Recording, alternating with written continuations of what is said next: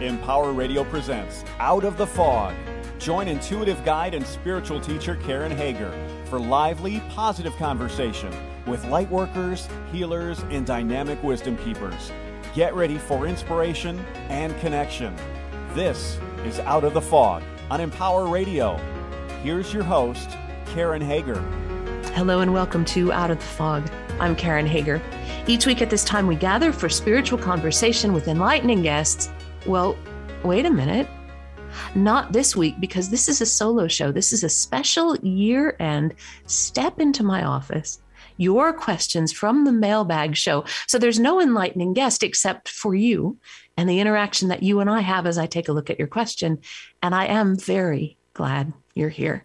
Before we get started, you can keep up with all my shenanigans, the stuff I'm interested in, the stuff I'm looking at, what I'm reading, what jigsaw puzzle I'm doing, what's on the needles with my knitting. All that stuff's on Instagram and Facebook. And you can find me there where I'm at Fog City Psychic. And if you follow the hashtag out of the fog radio, that also that gets you all that stuff. And it also gets you the video card of the week posts and other stuff as I just put it up there. So that's Fog City Psychic on Instagram and Facebook. And my website is karenhager.com. Because we're coming to the end of the year, private intuitive sessions and gift certificates are 20% off until January 1st. You can use that discount to book sessions anytime out into the next year. But as my, it's such a small way to say thank you for the connection that we share and for the way we learn from each other. Please use that discount when you're booking your stuff for the next year. Now, then with this special solo episode, I wanted to just kind of make a big, strong cup of tea and answer your questions that pop out of the mailbag. I've got questions in front of me about how I find guests for the show and how I stay so positive and upbeat, which kind of cracks me up because I'm an actual real person, not always positive and upbeat, about psychic development and a lot more. So let's just dig in and see where we go.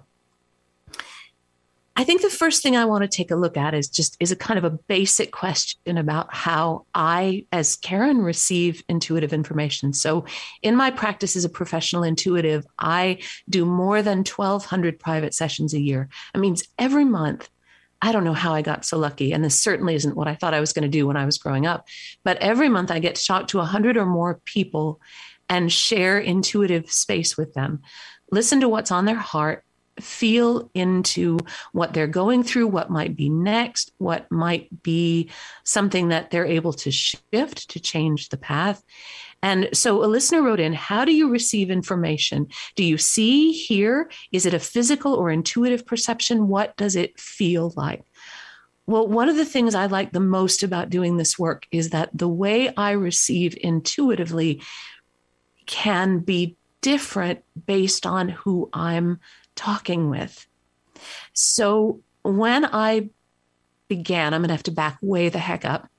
When I started to be aware of my intuitive ability, I was just a little tiny kid and it bothered me and it was something that I got in trouble for. And I told my guides, I mean, I literally told my guides, shut up and go away. I don't want this. I'm not having any of this. This makes me weird. I'm going to get in trouble for this. I got plenty enough trouble with other stuff. Mm, no, none of this intuitive stuff, please. And I fought my intuitive ability and and stumbled over it and it would keep coming up to bite me in the behind over and over and over again until I was in my early 40s. And when I was in my early 40s, there was a kind of a, a chain of events that led to me realizing that I needed to be willing to work with my intuition to look it square in the face and have a real relationship with it that I wasn't going to be able to hide from this anymore or else I'd go nuts. Wasn't wasn't going to be good and as my intuition started to come back online, when I started to accept it and work with it again, what happened was that I found that I was primarily receiving intuitive information through clairvoyance. Clairvoyance means clear seeing. It means that if you call for a reading and you ask me a question, I am usually seeing something in my mind's eye that my guides show me. I might see a color. I might see um, a word written on a piece of paper that I'm supposed to read out. Sometimes when people are asking me questions about about past or future happenings, my guide will show me something that looks like a uh, like a scrapbook that I can flip forward and back through so that we can move through time and I can see that way. So I primarily receive intuitive information clairvoyantly. I also am clairaudient, which means that clairaudient means clear hearing. I when I am in session with someone, especially with someone who is also clairaudient, and we all have intuitive abilities, whether we know it or not, or work with them or not. Um, especially when I'm with someone who's tuned to sound, I receive from my guides uh, th- things that I can hear. They might say a name, they might say a phrase. It's not like hearing someone from outside of me speak. So it's not like it's my voice in my head and then, hello, I'm your guide. Tell them I said baguette or whatever. It isn't like that. It is, it's still kind of in my voice, but it, it feels different. It sounds different. It resonates in a different way. And that's, I can't describe it much better than that. And I know it's coming in from my guides. And because I've put so much practice into becoming an intentional channel. I put so much practice into intentionally getting out of the way and letting spirit speak through me. When I receive something clairaudiently like that, I pass it right through. So I pass it right through to the person who's speaking to me. The third way that I receive intuitive information is that I am empathic. And I often speak with people who are experiencing extreme emotion, whether that's extreme happiness or extreme sorrow or confusion. And I can, through opening myself up to them intuitively, I can tap into their feelings not to feel them myself and take them on myself. That's not a super healthy thing to do. But I can tap into their feelings enough to be able to reflect those feelings back to the person to help them understand those feelings better. And also to get some information from my guides about what's behind this feeling. Let's say this feeling of betrayal. What's behind this feeling of betrayal? What other circumstances, what past history or injury, what energetic things are going on that might make that person, uh, that might make that feeling of betrayal feel especially amplified. So when I am receiving intuitive information, I receive clairaudiently, clairvoyantly, and I would say clairsentiently, clear feeling, like an empath does. And those are my big three. When I work with someone intuitively, if you call me for a session, when we connect, I'm very mindful about opening a space for connection. And as you and I are opening up that space, I just do it with a quick prayer. As we're opening that space, I'm asking my guides not just to help me bring the highest and the best guidance I can through to you, or if I'm reading for myself, for myself, uh, looking at whatever question, but I'm also asking my guides to please use me and use my intuition and use my voice and use my words and use my thoughts in the way that is in the service of the highest good of the person that I'm reading for. And sometimes that might mean that my guides bring through intuitive information in other ways.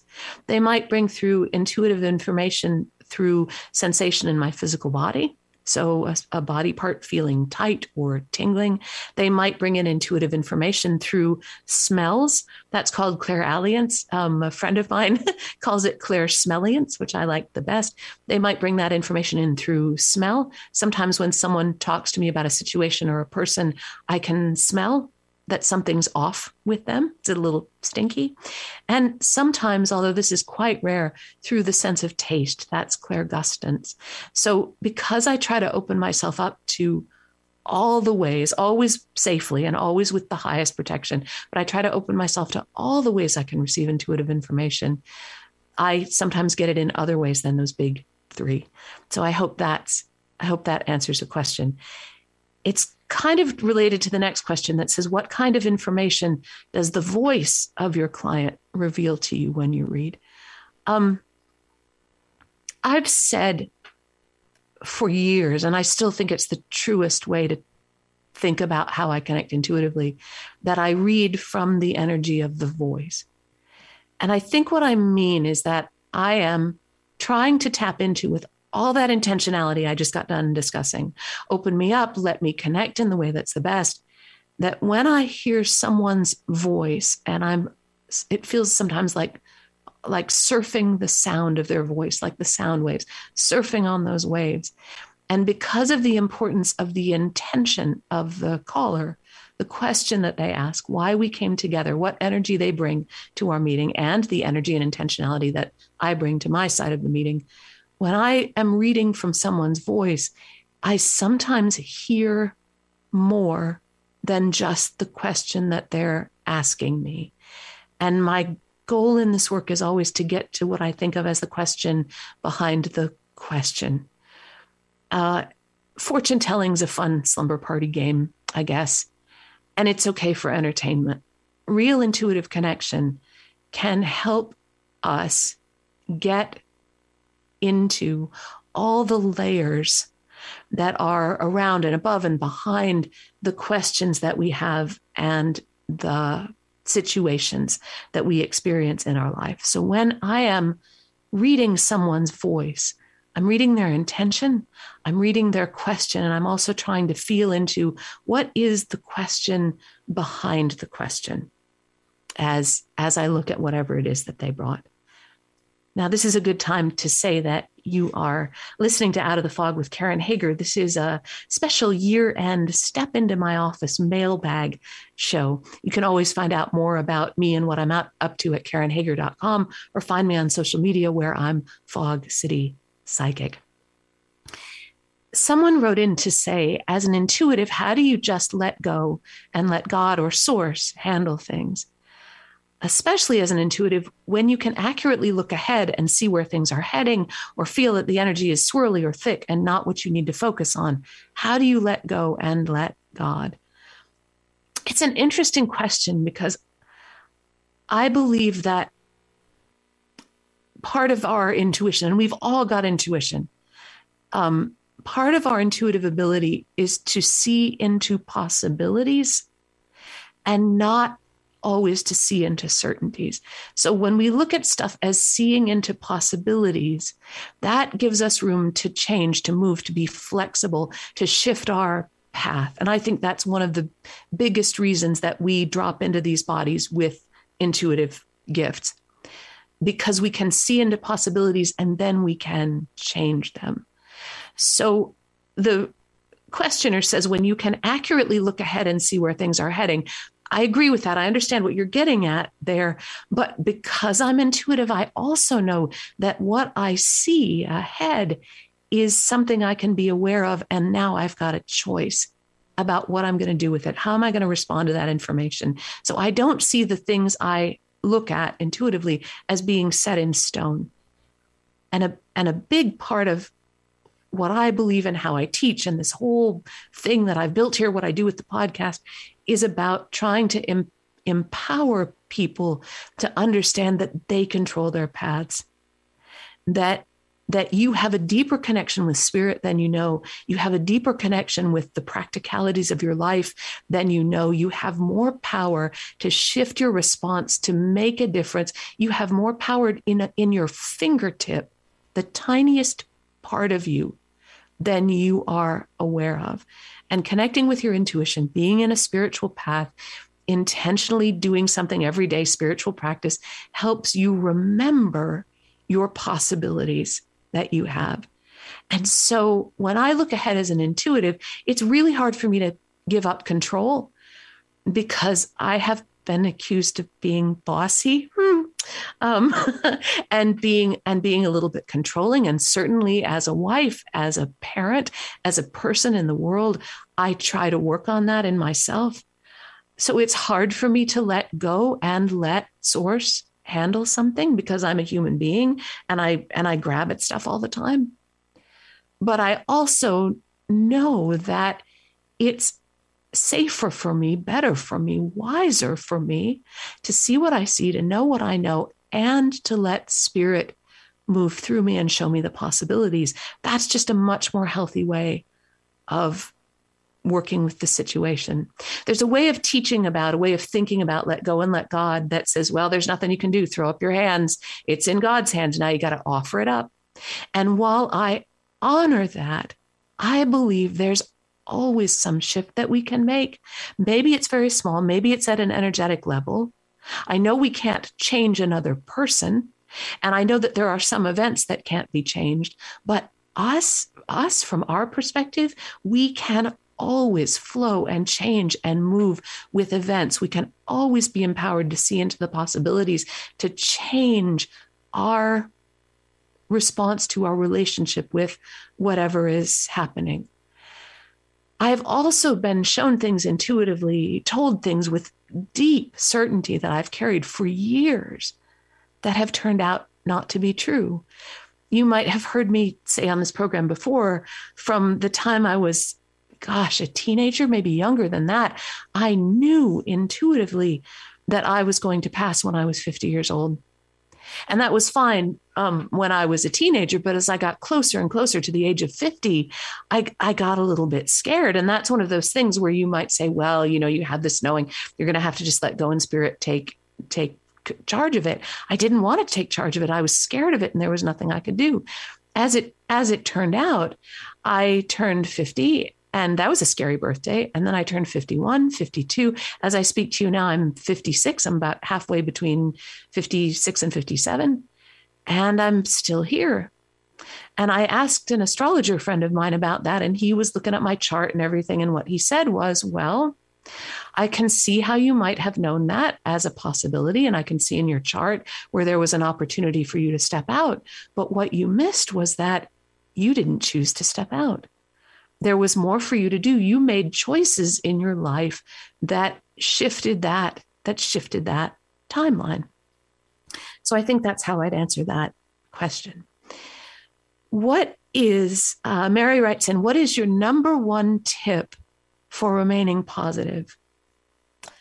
Um, my number one tip for remaining positive that thing I always say at the end of the show, right? We're generating more light, and more light is always a good thing. Remaining positive doesn't mean you don't feel the darkness, that you don't feel the sorrow, that you don't feel the pain. Remaining positive means that you're always holding, like I'm imagining if, if you took your hands and cupped it over a candle flame, that you're always holding and protecting that little light that's inside of you that intuitive flame, that connection with spirit that can never, ever, ever be blown out. And so remaining positive doesn't mean you're always happy or it's always fun or you're always smiling. It doesn't mean you don't feel things. But remain, remaining positive means that you intentionally remember who you are. Try to remember as much as you can while you're here, and remember that you can always raise your vibration.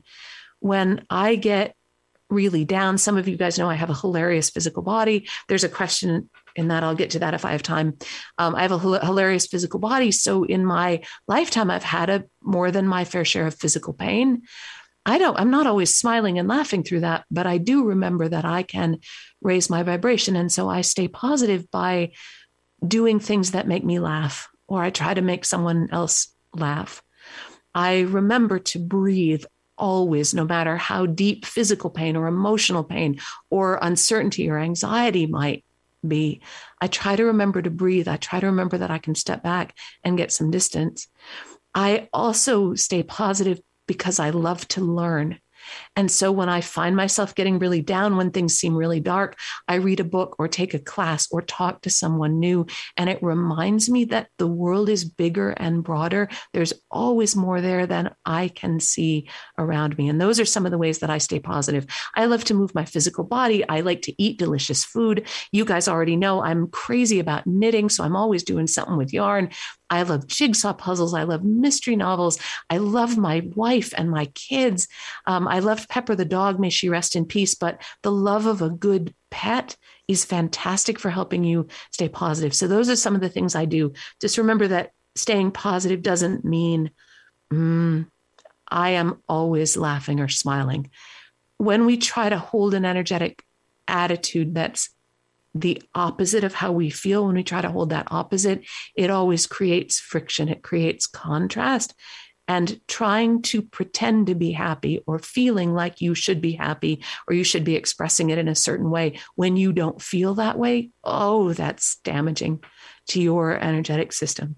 Always better to feel how you feel and then stop and see how you can um, how you can raise the vibration. I'm just looking. I think we've got about five minutes left here. Um, let me talk about briefly, somebody wrote in and said, Is there a connection between physical and spiritual wellness? And I apologize to the person who emailed that in. I'm, I'm pulling that out of a much bigger question. Is there a connection between physical and spiritual wellness? So every every physical issue has an energetic component. And it's also true that that our physical being isn't the only measure of the learning and the work that we do here in Earth School. The, our physical body can sometimes reflect the energetic choices we're making. And they can sometimes, our bodies can be a reflection of what we value. So if I value donuts over movement, for example, my physical body will reflect that. But I don't believe, and here's where I disagree with a lot of other teachers I don't believe that physical illness or injury means you're doing something wrong or that there's something wrong with you. Sometimes the mechanical parts of our physical body need rest or replacement, which has been the case for me this year, or a different kind of nourishment or movement or whatever that is. Sometimes we get viruses or we, I don't know, cut our hand or we, something happens to the mechanics of our physical body and allowing ourselves to rest, to take care of ourselves, allowing our bodies to be as they are, meeting them where they are right now, that's the first step toward greater health in all aspects physical, mental, emotional, and spiritual. Like I said before, with that question about positivity, when you try to fight against what is, I should be in perfect physical health at all times. I am not in phys- I'm not in perfect physical health. That means there's something wrong with me. When you try to fight that fight, when you punish yourself like that, it creates friction that leads to more dissonance, body, mind, and spirit. Another way to to look at your body is to love it as a part of you and change change energetically or physically the things that you that you feel you can change but please meet yourself with great compassion where you are. If you hear a teacher tell you that if you were doing it right or if you were on the spiritual path that you would be in perfect health that you would never be ill that you would never have injuries if you meet a teacher who says that they are in perfect health and are never ill or tired or cranky that they never had have injuries please stop and really reflect about whether that teaching feels true to you.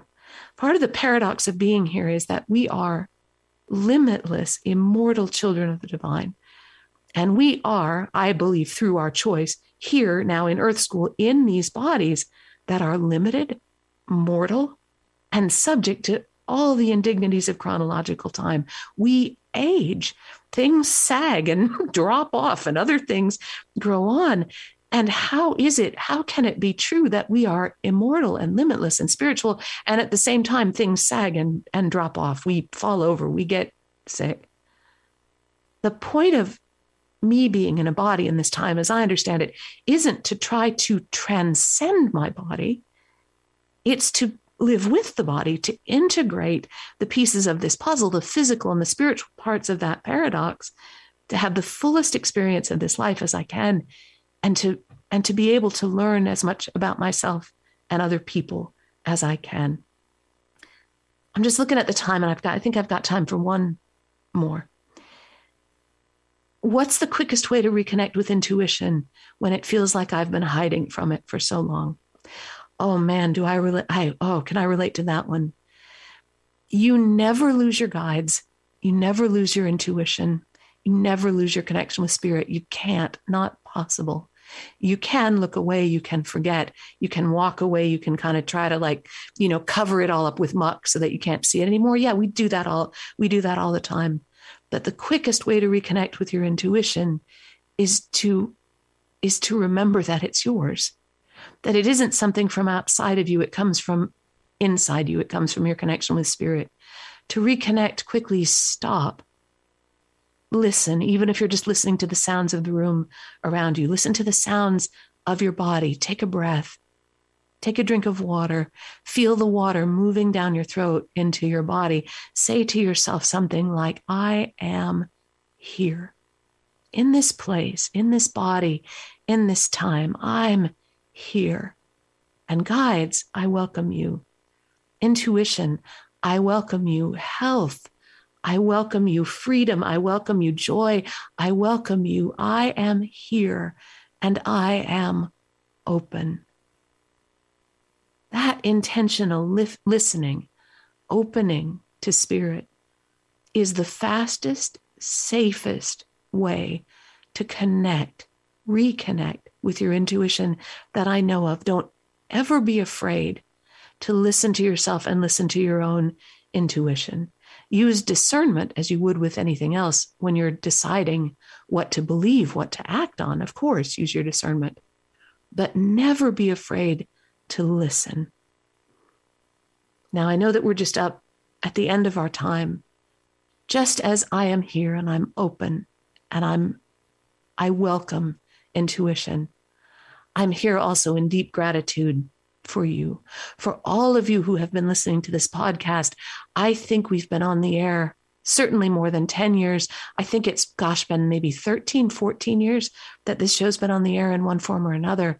Thank you for your listening, for the email that you send me, um, for the funny things you post in, in my social media. Thank you for being here. And my prayer for you as we move into the new year is that you find yourself fully present in the deepest kind of wellness, the safest, best, holiest kind of listening as we move into the year ahead. Now then, my website's karenhager.com, and you can always connect with me there. My email address, karen at karenhager.com. I welcome you in my inbox. On social media, I'm Fog City Psychic, and that's a great place to see what I'm up to. And don't be shy about letting me know what you're up to, too. Thank you for listening today. Together, we are spreading a little more light in the world, and a little more light is always a good thing. Until next time. I'm wishing you peace.